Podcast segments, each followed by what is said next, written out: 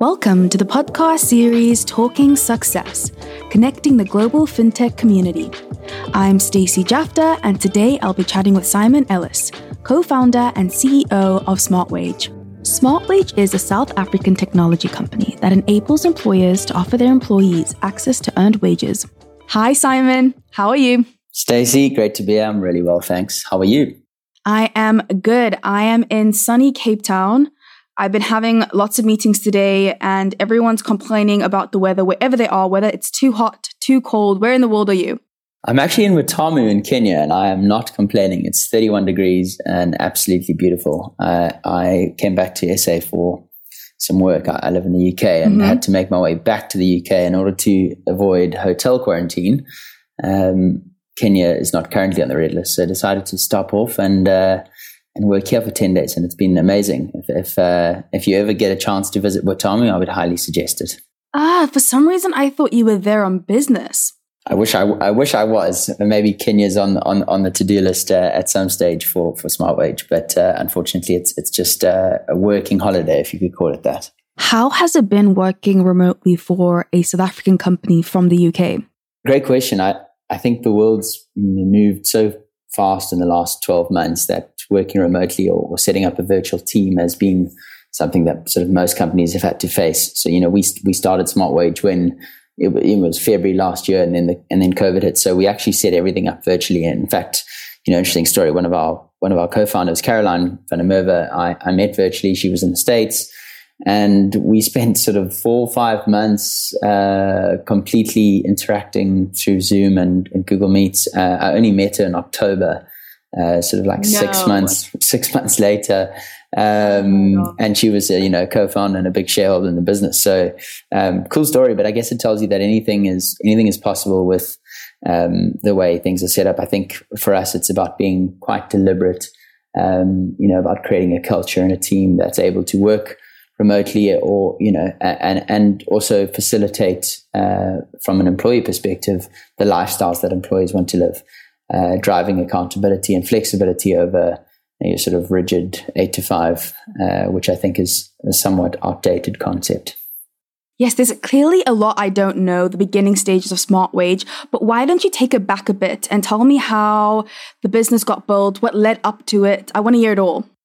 Uh, I mean, a big question. Not quite, not quite sure where to start. But I mean, I grew, up in South Africa. I went to, went to university in Stellenbosch. But I guess the the big part for me was when I went traveling. I took a year off to go traveling, um, and I I actually started a blog called The Symptoms of Curiosity. But why I mention that is I think um, being curious is kind of where it started. It, You know, I always wanted to understand why things were done like they mm. were. And growing up in South Africa, obviously a, a fantastic place, but you're not necessarily exposed to the ways of the world and the way other people or other cultures do things.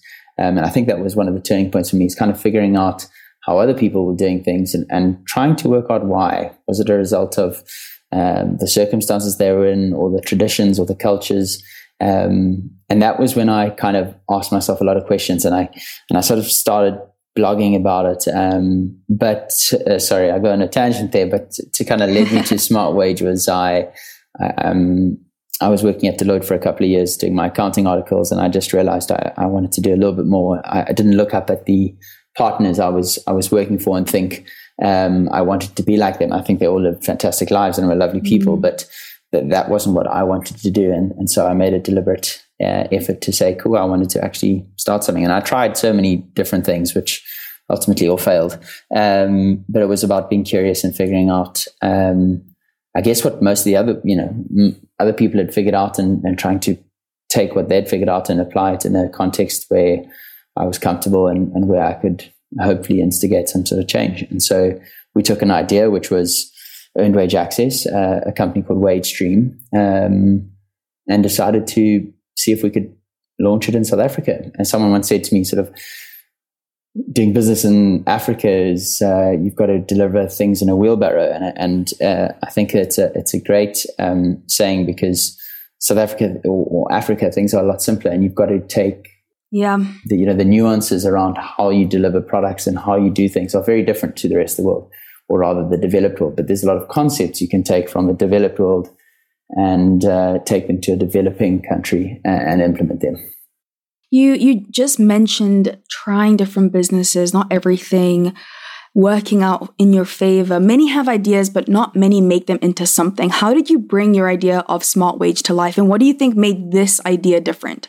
Probably starting. Uh, I obviously started a few other things, which, which as I said, didn't didn't work out. But I would, I'd say it probably goes down to three things. Um, you know, everyone's got cool ideas, whether it's starting a boutique hotel or um, mm-hmm. you know doing an eco retreat or, or in our case, Smart Wage. But um, we just had to start. We actually had to commit to to doing something about it. The second thing I would say is people. Um, getting the right people involved early on was was critical for us. Um, and then the last one is perseverance. You know, there were so many times, and still is, or still are, so many times where you know there's there's a good reason that we could give up. Um, we we got denied early on. You know, the regulator first said we weren't allowed to operate, and then our WhatsApp got blocked mm. by by Facebook, and then you know we had a, an employee issue, and and there were so many reasons to fail, and I guess you just have to persevere through them and know that uh, I think on the journey there's a lot of highs and lows. And I would probably say that was the biggest reason I didn't get the previous ideas off the ground was because I didn't persevere. Um, I didn't also get the right people around the table.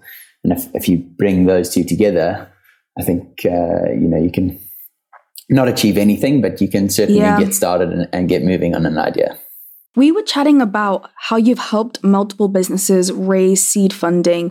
What have you found to be the common factor with those that have found great success that can be measured by reaching or exceeding their monetary goal, even just being perceived well by investors? Um, I think the first thing is is passion and energy. Uh, a lot of teams, you know, there's there's a lot of people doing a lot of different things, but the people that are that are have this infectious energy and passion and are super excited about what they're doing, you can feel it, mm. you can mm. tell it, and I think investors absolutely love that. Um, mm. The second big thing um, is probably like realizing that there's you know no such thing as as problems, only solutions, and um, it was it was an interesting sort of change for me where I went from you know working in a corporate world where you know, I don't think you talked about the word problems a lot. And you realize in startup that everyone talks about openly about the problems they have. You know, what do you, you know, and we've got yeah. lots of problems as it stands and, and how they're then solving them. And I think investors love to see people who have, you know, audacious ideas about ways to solve, you know, age old problems. Um, so I think raising funding has got, got, got a lot to do with the team and, and the people, but, but also the stories you tell. People love a good story. And I know that sounds maybe cliche, but uh, stories that have that have, that have impact and purpose um, and are crafted well do well. I mean, you, you look at uh, you know WeWork. WeWork is a fantastic story. Now, now obviously yeah. the story didn't work out, but people bought into the fact that WeWork was not a you know the traditional office business. It was a technology mm. business, and people bought into that for a long time. Um, and so, you know, I think the stories are, are really important. Uh, and the last thing I'd probably mention is um, the ability to to build relationships. Um, you know, fundraising is is is a bit like dating. You've got to start yeah. small and build a relationship with with people over time. Any advice for those in seed funding stages? Start building relationships with people early on and make sure you're fully committed to what you're doing and, and super passionate about what you're doing. I think those those things go a long way. People can feel the energy and the passion. Um, it's it's quite tangible. I don't think, I mean, you know, you can read lots of blogs, and I guess that's how I started as well. But yeah. Is Smart Wage solving the big problem you went into this business thinking you would? Went to investors thinking you would? Did you pitch this problem to investors? I'm really curious to know where you are today versus where you thought you'd be. Not, not really. I mean, we earned wage access was was the solution. Um, mm. You know, giving people access to their their wages as they've as they've earned them. But um, you know, I, I, was talking about it earlier today. Uh, there's that famous quote by Mike Tyson, which kind of says everyone has a plan until they get punched in the face, and you can build this elaborate business plan, but ultimately you only really figure out what the real problem is when you put yourself in the consumer's shoes. And I think that's yeah. that's incredibly hard. Like, how do you actually begin to figure out what the problem is, and how do you you know, and the only, the only real way to do that is to try and put yourself in the consumer's shoes. Often people are solving problems where they are the consumer. They had the problem and then they solve for it. In this case, yeah. we weren't the, necessarily the consumer we're targeting. And so the problem we thought we were solving, which would have applied to me or to um, you know, the the people that that I'm um, working with at the moment and my colleagues, it was not really the problem we were solving. It was a different demographic, a different type of person, you know, working in a different job with a different problem, and we needed to understand what that problem was um, for them. For for when I say them, the, the for our consumer, and really yeah. sort of understand the nuances of that. How how did they view the problem, and how do they want the problem to be solved? And so it was really about sort of talking to as many consumers as possible who we thought we were solving the problem for and understanding it from from their situation. I think that's a, an ongoing journey. I still don't think we've yeah. entirely figured it out. And I don't think we'll ever will. So focus groups or, or what what was your strategy? Yeah, I mean we've got, we've got focus groups. We went on the ground and uh, spent time at malls talking to people. Um, we consistently interview and, and talk to both qualitatively and quantitatively our consumers that are using the product, those that aren't using the product. Why, you know, why are they not? You know, one might, one friend might use it and the other one decides not to. Why? Um, and you know, the answers are, are really interesting because it comes down to something often that you didn't realize, or there's some part of it that you just can't figure out. And that's when you've mm. got to really dig deeper. Um, and I think kind of taking a step back, when, when we started, we thought, you know, smart widgets for, for everyone. If you get paid on a monthly cycle, you need access to your earnings, but you realized you can't build a product that solves everyone's needs mm. uh, right in the you know right from the get go. So you had to, you know, we had to fo- focus focus on a very specific niche mar- market or segment to start, and then build out you know the, the rest of it. A great piece of advice I heard was to not launch a product when it's perfect, but launch it when it's about 60, 70% ready. Because once you launch, you learn that what you initially thought you're going to throw out the window and you're going to carry on learning. And as you mentioned, you're continuously learning and continuously learning about what problems there are to solve. Um, so yeah, that's really important. I think you're, I think you're spot on there. Um, you know, from, from, our perspective, we, we launched a product that was entirely manual when we started. It, there was absolutely no interesting, absolutely interesting. no automation. I think you know, and we went on the journey of trying to think that we needed to build the fanciest app because that's kind of what everyone thinks in the beginning, uh, unless you've done this before and you've got some good people around you, which which um, you know we subsequently brought on board but didn't have in the beginning. Um, and you realize like, how can we give a consumer the the you know the simplest form of product and let them give us their feedback so they drive what the product becomes rather than us driving what we think the product should be and then giving it to the consumer and they saying hold on what's what's this? You guys have missed missed the point entirely. Okay doing things manually. This is something i was unaware of until recently. Many startups pretend to automate more than they actually do in the beginning stages. Why is this i think because auto, you know you can only automate uh, processes which you know need to be automated. So um, and you can only figure that out by doing them manually. So we there's obviously things you know that that should be automated and that that will happen, but you need to validate that all the time. Um, I was talking with a friend who's, who's got an idea to launch a, a, product, uh, basically a salt and pepper product for um, for in the kitchen, and just kind of saying, well, I I think that my consumers want uh, wooden salt and peppers. And you're saying, well, you think or, or have you validated? Mm. And we you need mm. to validate as often as possible and to to not waste time on um, to not waste time on automating something that then is never used. You need to manually do it. So manually do it until you're sitting up until uh, up until two in the morning, and you realize, mm. okay, we we now we really need to automate. Um, and that was some advice that a, that a, a, guy called Matt Henshaw gave me, and he, he's you know he, he's a he's a, brilliant guy who's got an amazing startup, but he, he, his advice really early on was was critical. I think we, we were very close to sort of outsourcing our entire development uh, to a product that we had never put in the hands of consumers um, and entirely automating a journey which we'd never tested. Would have been a terrible mistake. Um, and I'm glad we sort of got that advice. I, I would give the same advice to everyone else as well. Okay, then I want to emphasize on the word pretend. Why pretend? Um, could could you could you could you deep dive on that? What do you mean by why? So we so we were chatting about the fact that many startups pretend that they're automating more than they than they are. Why not just be completely open about doing things manually, or or be open about the tools you're currently using, whether that's just an Excel spreadsheet?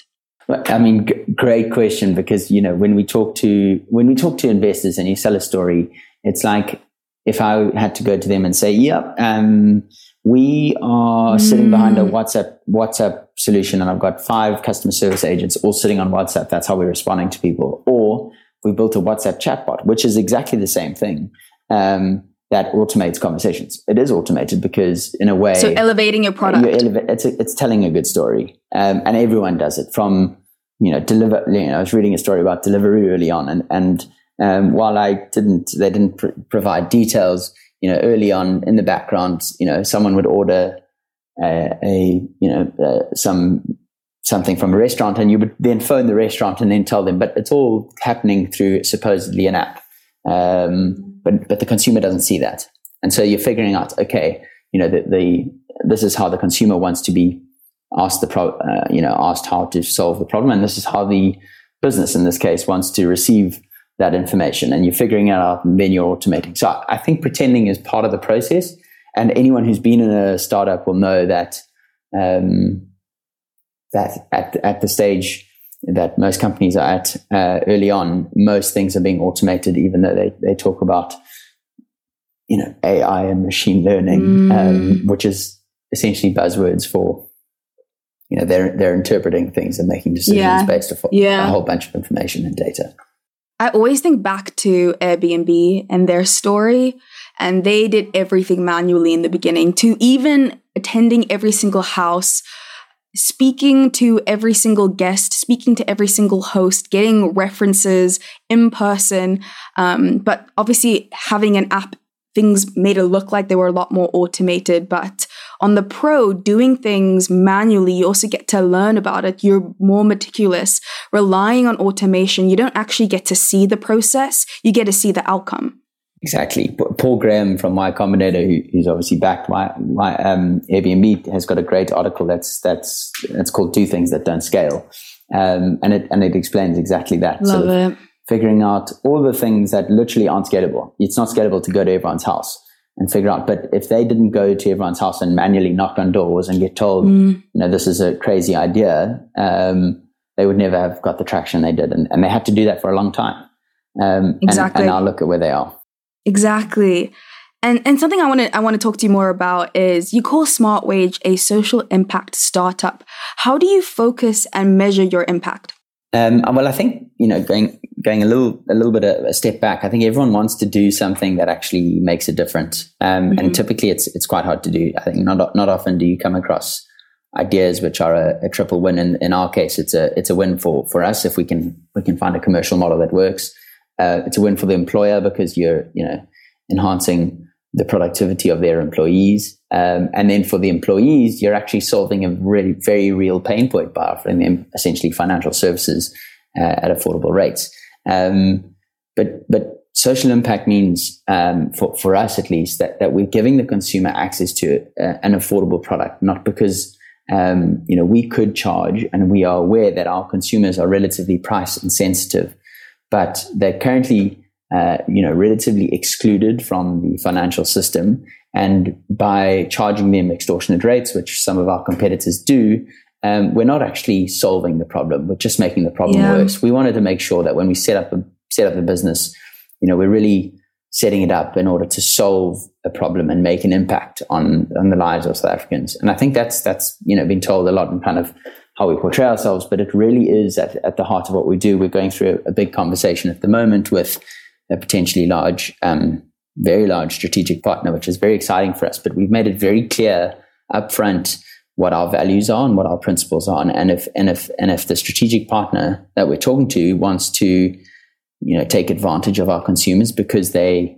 because we have a sticky product, we're not willing to work together. Mm. You know, we mm. we've had to turn down for example, you know, we had a, a, chance early on to work with a with a great betting company or a gambling company, and you know, it would have it would have really like quadrupled quadrupled our numbers. And we turned around and said, "This is not in line with what we do. Mm. Uh, we don't encourage people to get access to their earnings and then spend it on on gambling." Um, so we decided against it, and, and commercially, look, maybe, maybe not the best decision because we potentially lost out on some revenue, but long term, I think a fantastic decision. And so everything we do has to be um, about making some sort of impact. And I think you know one of our advisors uh, always likes to talk about the four Ps, which is kind of profit, people, planet and, and purpose. And I think the future is, and the long term future for businesses is, is not necessarily going to only be measured by traditional financial metrics. It's going to be measured by the impact you, you make, not only on the people you serve, but all stakeholders, whether it's investors, whether it's um, shareholders, whether it's uh, the employees who work there, or, or the people who use your product. And that's really important to us. That's incredible. Simon, thank you, thank you, thank you so much for, for joining me in this conversation. It was incredible having you on the podcast. Thank you, Stacey. It was uh, it was great to chat. I enjoyed uh, a couple of the tangents we went on. So uh, I, I really enjoy your podcast and thanks for your time. Of course. Where's the best place for listeners to reach you? On LinkedIn or Twitter, it's uh, Simon underscore R underscore Ellis. Perfect. Thanks again, Simon. Thanks, Stacey. Have a good evening. Bye. Thank you for listening to this week's episode of Talking Success Connecting the Global FinTech Community. Feel free to follow us on LinkedIn at Talent in the Cloud. And if you're interested in exec talent, expanding your team, or you yourself are looking for a new, exciting change in your career, check out our website, talentinthecloud.io.